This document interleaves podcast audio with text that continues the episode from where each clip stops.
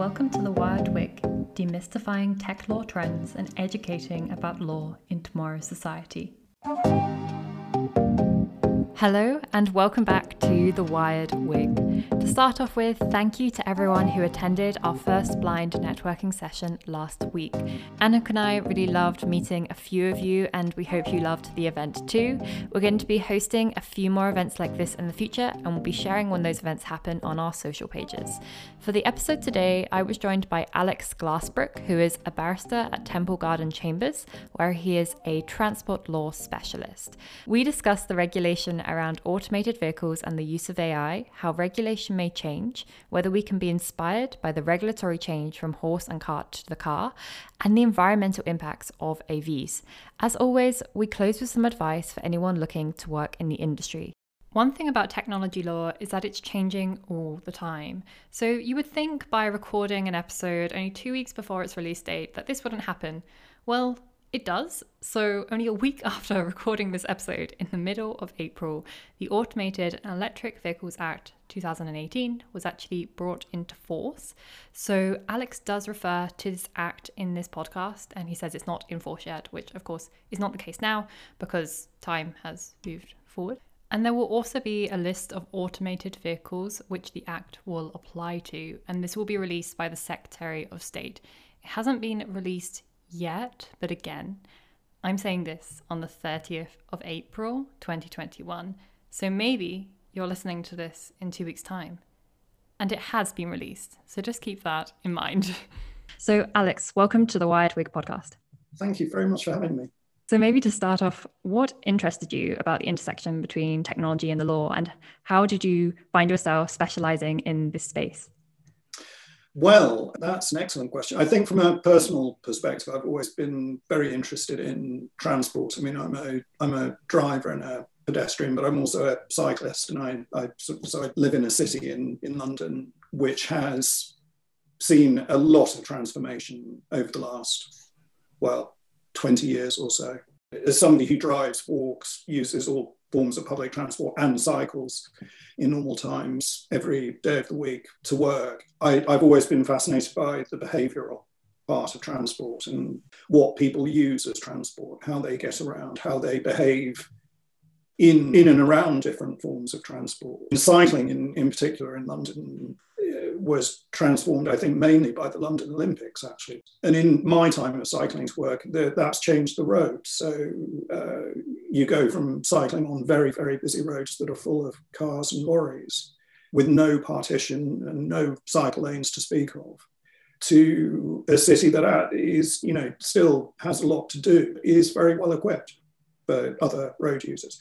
Then, of course, you have the effects on other road users. You know, if you're taking away pavement space the cycle lanes. You know, what effect does that have on buses, on taxis, on people who need to cross the pavements and yes. have time to do so? So there's a whole infrastructure and a whole ecosystem. As a lawyer, it's always interested me because unfortunately, particularly in my area of practice, which is serious personal injury work, which causes catastrophic injury, life changing injury, overwhelmingly the largest cause of the cases that I see is road traffic accidents. Mm-hmm. And, and so anything that can be done to reduce the number of injuries and the severity of injuries can only be a good thing.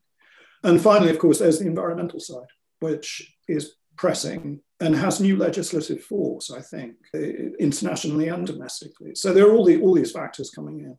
And the, the only last point is that my my family background is that my grandfather on my dad's side worked in the motor factories. So my dad's family are all from Birmingham, which is uh, in the Midlands, is, is the core of the British motor industry historically. It's mm-hmm. also the core of the British bicycle manufacturing industry. Yeah. And, it, and it's now where the test beds are growing and the expertise in, in automated systems. So there's a bit of a family tie as well. Interesting. And like you said, your your job relates to quite a few different areas of law. And as you were talking about the area, I was thinking, oh, there's criminal law there, there's tort law there as well. And like you were saying, with personal injury as well, associated with uh, cars on the road and bikes on the road. I suppose that's where having automated vehicles could be something that could perhaps reduce that. So maybe we could talk a bit about automated vehicles and how they rely on AI, and maybe a bit about like what is an automated vehicle and how does AI come into play when we're looking at that technology. Yeah. There's an anxiety, I think, uh, understandably, about, and there are real problems in how one adjudicates responsibility for a system that's not human, but is programmed and is using computer hardware, sensors, processing units, etc., and software to make decisions. And mm-hmm. there's an anxiety about how one adjudicates responsibility for that. Now, part of that question might already have been answered because there's a statute uh, in the UK, which is the Automated Electric Vehicles Act, part one of which deals with first liability.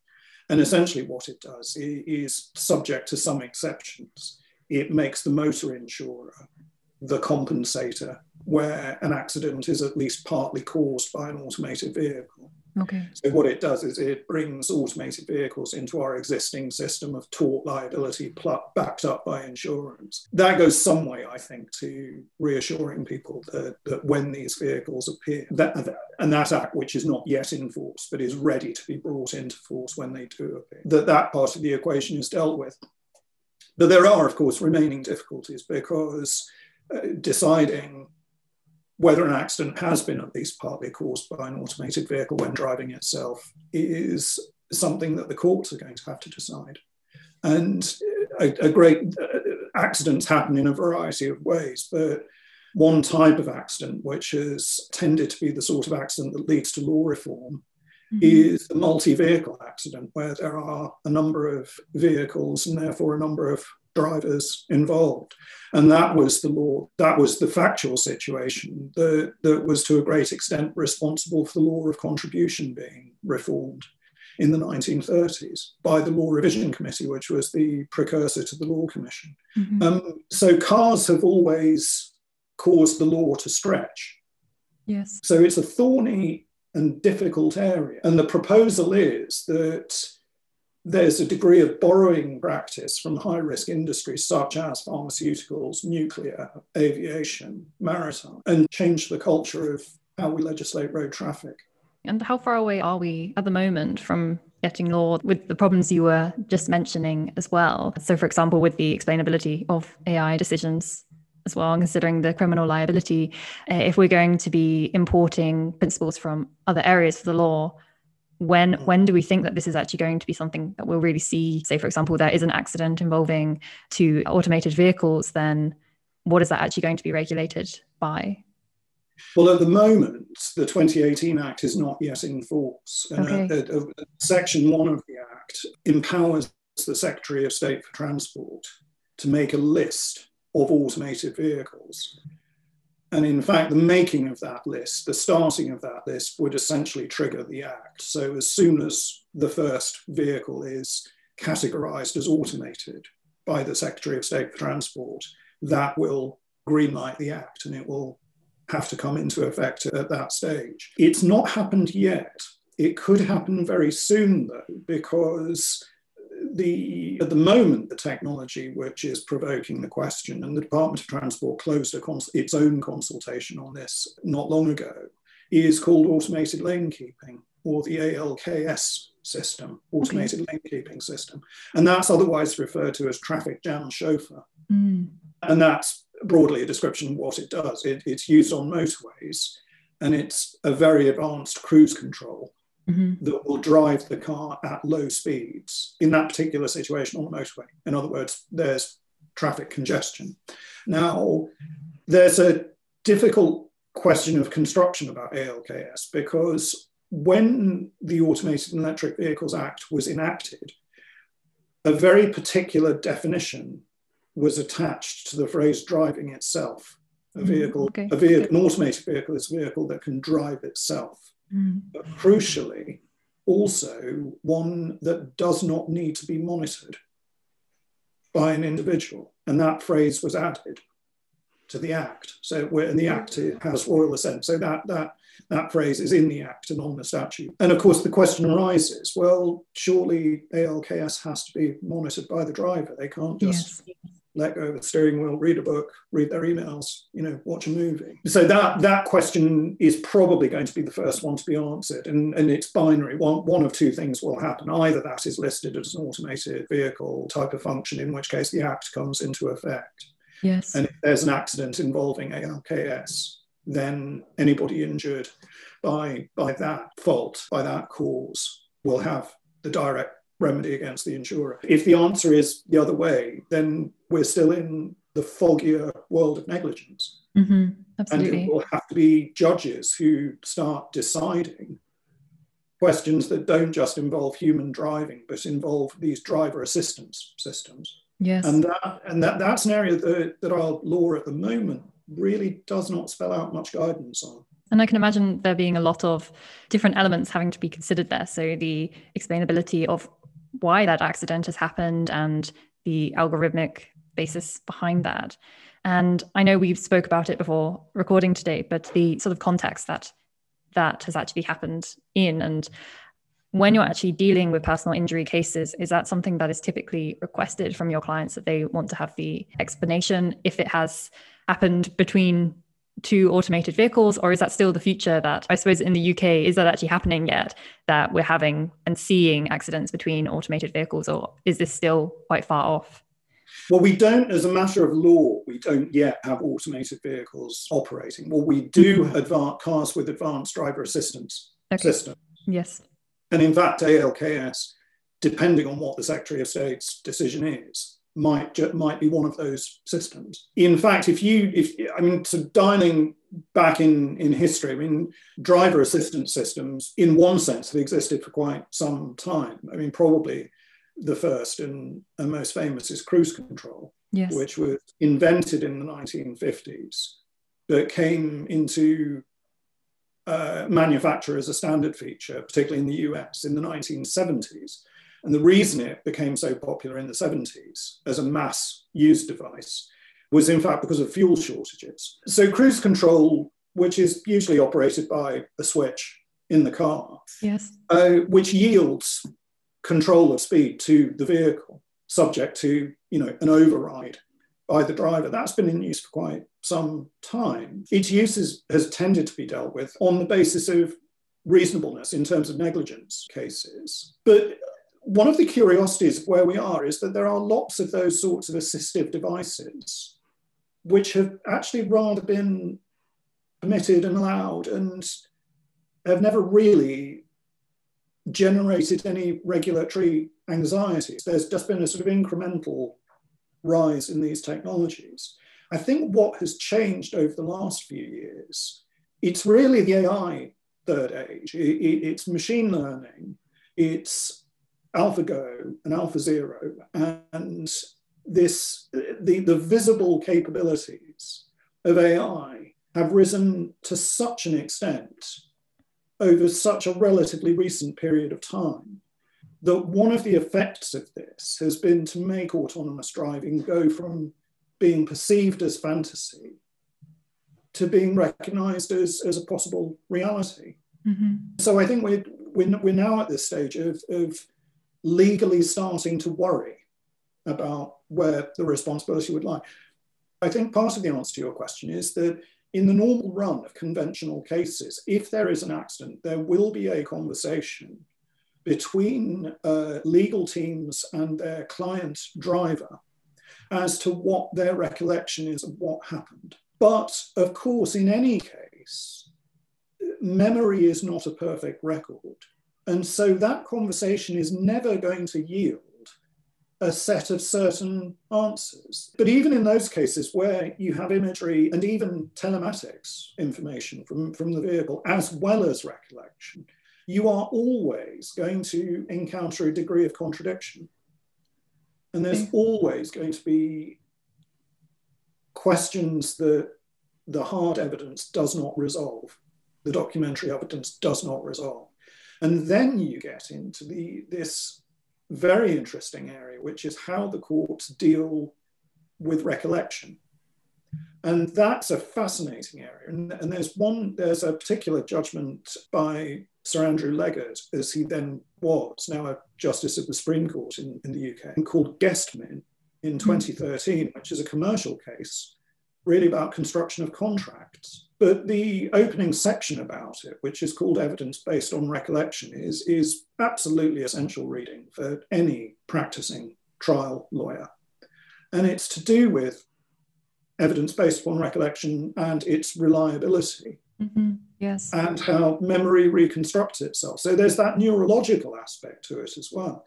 So even in a regular case, I say a regular case, even in, let me say, a, a, a multi vehicle accident case, there's a, there's a whole wealth of subtlety in the evidence, even in a case where there's a lot of telematics evidence. And so those, those questions are really only resolved by one thing, and that's an objective approach to the evidence. And an objective approach to the evidence. In many cases, human drivers are completely unable to explain why they did something mm-hmm. in a moment. And so opacity is a problem with black box evidence. Yes. Is actually something, it's a feature it has in common with human evidence, in fact.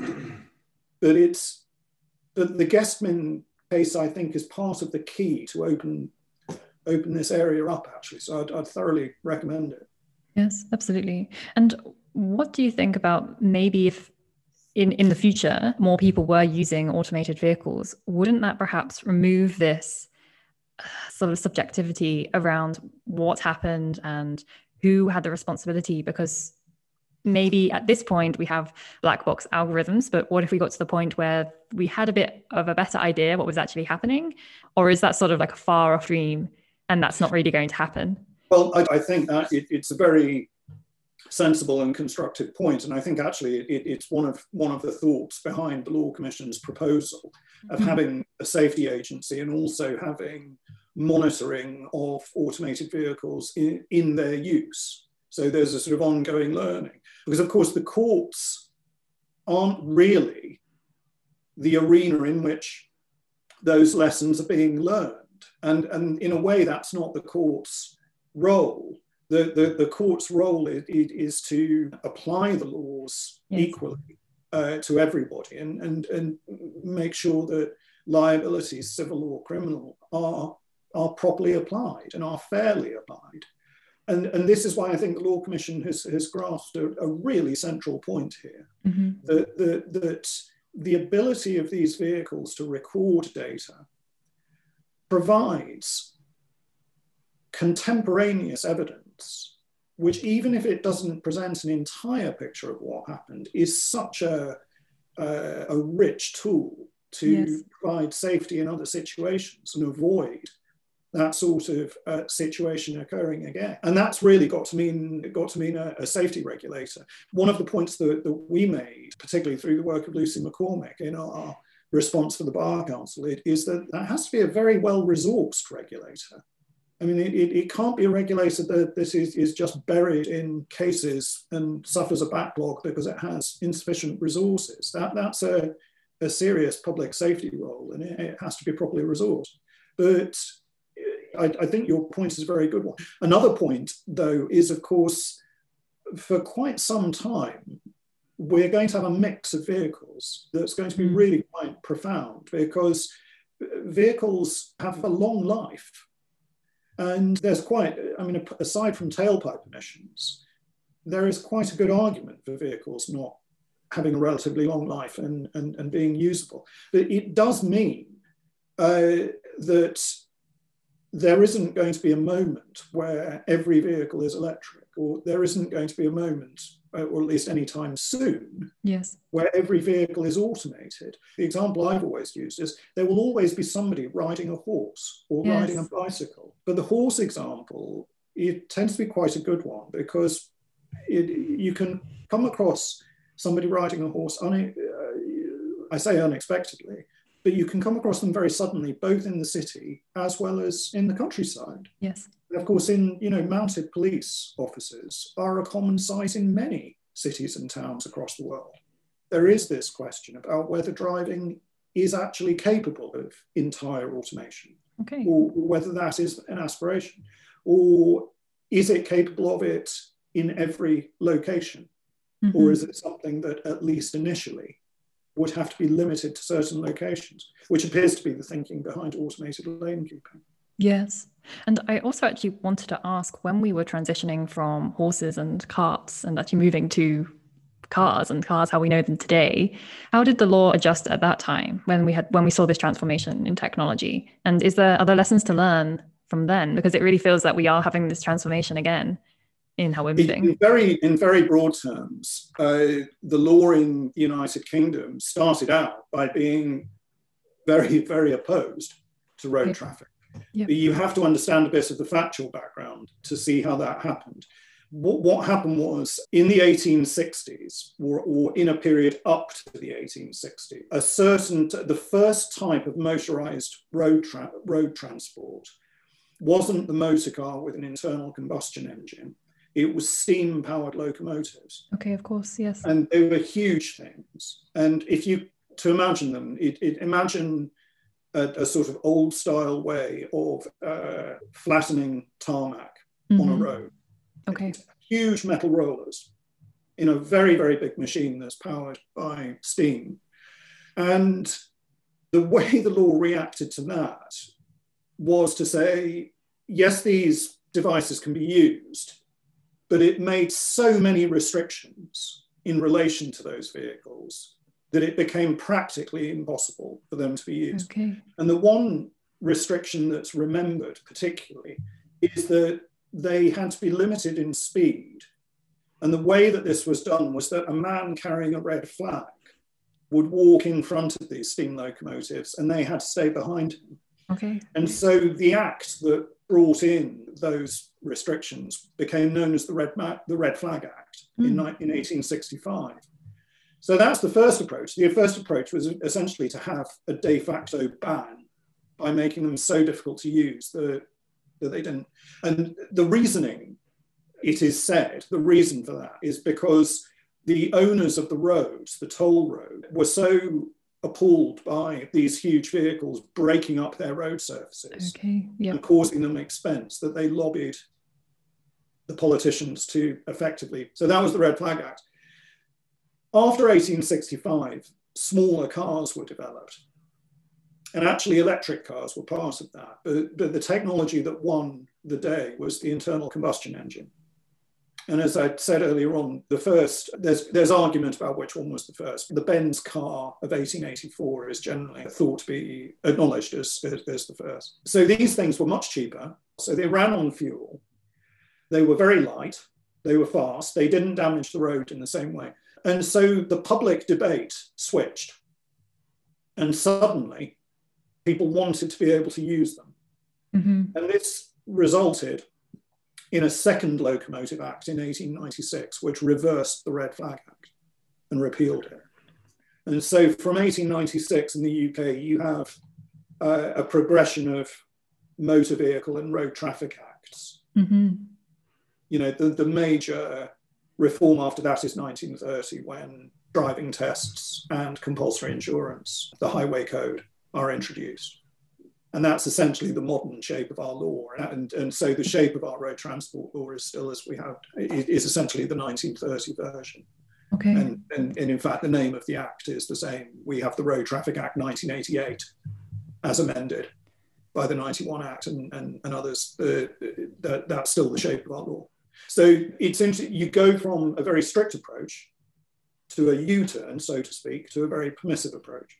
Mm. And so when you're looking at things like micro mobility now and e-scooters, which are also incidentally nothing new, e-scooters were were around about 100 years ago in a in a petrol and briefly in a, a battery form. But when you're looking about these things that are considered a nuisance, it's sometimes helpful to think back to steam locomotives and think, well, that's exactly how they were regarded. But I, I think we're in we're at a transformation stage again. Yes, Thing, things are things are about to change fundamentally again. So, from the environmental law perspective, what are the types of issues that we also need to contend with when it comes to AVs? I mean, I'm just starting to grapple with this actually. I mean, I'm in the process of writing my third book on yes. the topic. Of course, environmental law has always been part of this picture because more electric vehicles means that you're essentially producing a vehicle that feels much more like a computer than it does a vehicle as you know it. But these vehicles, I think, have been seen fairly as part of the environmental cure for tailpipe emissions. Mm-hmm. But of course, it, it, it's not to say that they're without environmental effects, because of course they are. Because in firstly, in the manufacture stage, the components include rare metals and include quite toxic materials for battery manufacture and battery recycling. So there's that aspect. I mean, at the moment, of course, we're, we're, we're seeing international chip shortage. So, you know, th- those factors come into this, which means there's a geopolitical side, which particularly around rare metals. And so there are those environmental factors that are specific to the vehicles. There are also environmental factors in the sense of how you design the spaces in which the vehicles operate.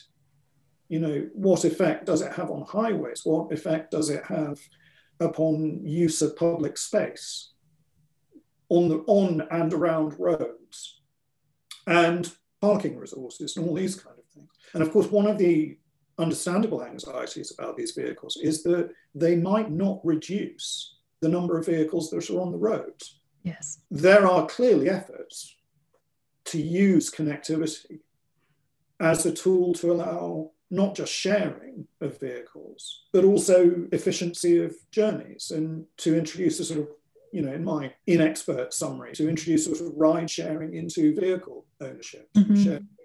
And that, but they don't have zero effects. How those are going to be legislated for is significant. And obviously, international agreement is part of that, particularly in the manufacturing. Um, stage. But I, I think it's a, it's an aspect of this not to be overlooked, and it in, in, it introduces that sort of public environmental aspect to to regulating. Yes, and it's tricky from a policy perspective as well. How we're going to balance that to still incentivize people to actually move in this way towards automated vehicles and electronic yeah. cars as well. Whereas on the other side, we do have the downsides of actually utilizing these technologies more because it's not like they don't have, as you said, any environmental impact. So it's making sure that we incentivize it, but also acknowledge that the cost is somewhere along the line and who actually pays for that. There, there was a very, very good report published by the UK government, not as a not as a statement of policy, but as mm-hmm. an exploration of these all of these issues. I think it was in 2018. It's called the Future of Mobility Report, and it, many people contributed to it, including the uh, Centre for Transportation Studies at Imperial College, for whom I've uh, done some lecturing. And it's a very, very thoughtful piece of work, and it mm-hmm. acknowledges a whole range of effects, including this geopolitical effect and, and the rare metals factor.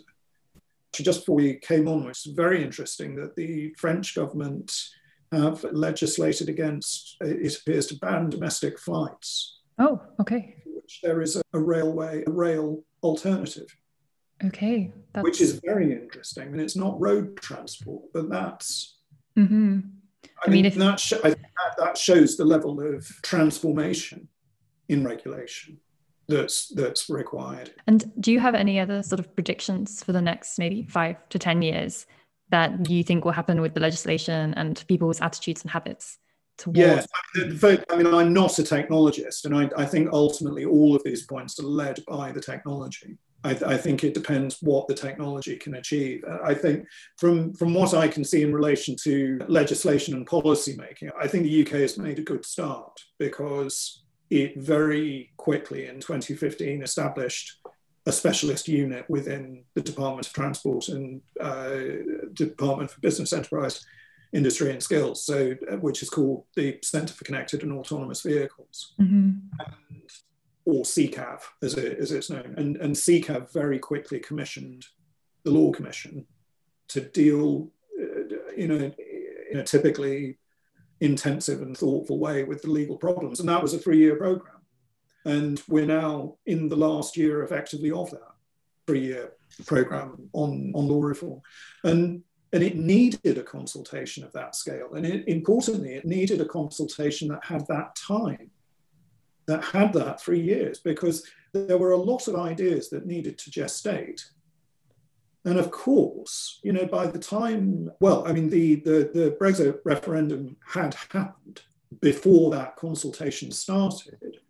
But between the first report and the third report, and in fact, it was from recollection, I, I think days or weeks after the third report, that the trade agreement was signed. Okay. So the position in relation to the law of vehicle specifications and insurance changed in a fundamental way between the first report and, and just after the third during the current consultation. So, which is not to say that British vehicle law isn't international. It is international in one sense. It's just that it's United Nations international now.